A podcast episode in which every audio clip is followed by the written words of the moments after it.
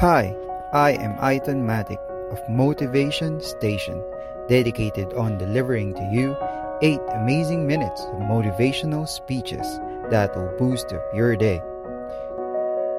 For today's episode, we have Mel Robbins with her speech about the problem with being perfect. Sit back, relax, and enjoy the show.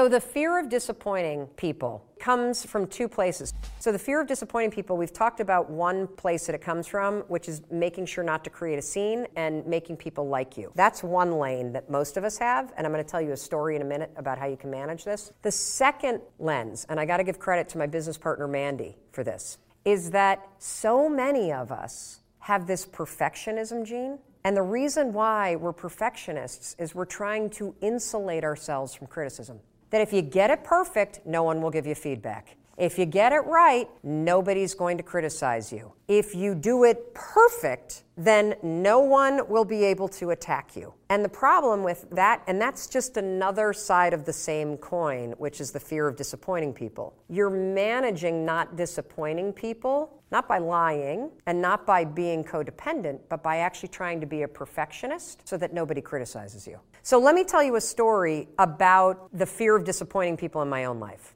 because this is the biggest trigger in my life. I mean, it goes back to being in fourth grade, right? It's there. And this is another thing, I, I literally have to remind myself of this, everybody, every single day. You cannot remove the things that trigger you. You can't. If you've been doing a pattern since fourth grade, there will be things for the rest of your life that will trigger that pattern to come up. But you can always choose not to repeat the pattern. So you'll be triggered and be afraid that you're going to disappoint somebody. That's real, that's normal, it's natural, it's part of being a human being. I think it's interwoven into every relationship where you love somebody. But you don't have to behave the way that you always behaved when you're nervous about disappointing somebody. So let me give you a dumb story. You ready? When my husband and I got married, my father gave us this really incredible gift. He gave us an antique pool table. I grew up in Muskegon, Michigan, where Brunswick was founded. And my dad has a hobby of going to garage sales and estate sales and buying old, dilapidated pool tables, and then he restores them. So when Chris and I got married, he bought us an old, dilapidated pool table from the same era as our house, which is the 1870s. He restored the whole thing, and then recently he and I rented a U-Haul, and we drove this sucker from Muskegon, Michigan to Boston, Massachusetts. My dad and I took a road trip. Get there, and we assemble the pool table in what used to be our playroom. Fast forward three or four years, the speaking business takes off, my business starts to grow, we have people that work for us, and my kids are older. We don't need a playroom,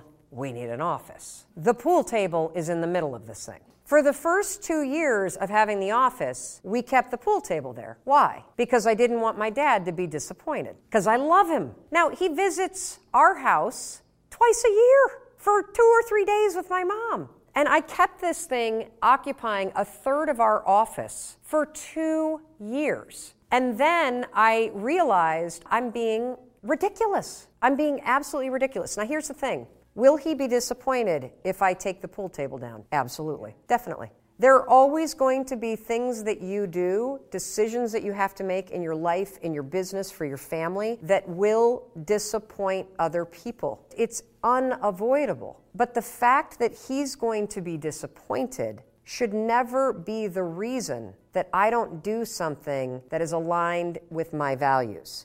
Now, let's take it a step further. When you make a decision that is likely going to disappoint people, or that does, still make the decision because it's your life. There's nothing worse than when you start to rob your future and your life and your happiness because you're so focused on other people. However, if you love people, you can still take care of them when you make that decision. So let me go back to the example of the pool table. So I knew I was going to take it down. I knew my father was going to be disappointed. I was disappointed. I don't have a big house. So I don't, you know, I don't have the room for a huge pool table. I don't have a finished basement like a lot of people. I don't have like a cool garage game room thing like I don't I just don't have it. I called him first and said, "I need to talk to you about something." You know, the pool table, I love the pool table. Dad, my business is growing so much, I actually need an office. And, "Oh, great, it'll be great in the office." And I'm like, "Well,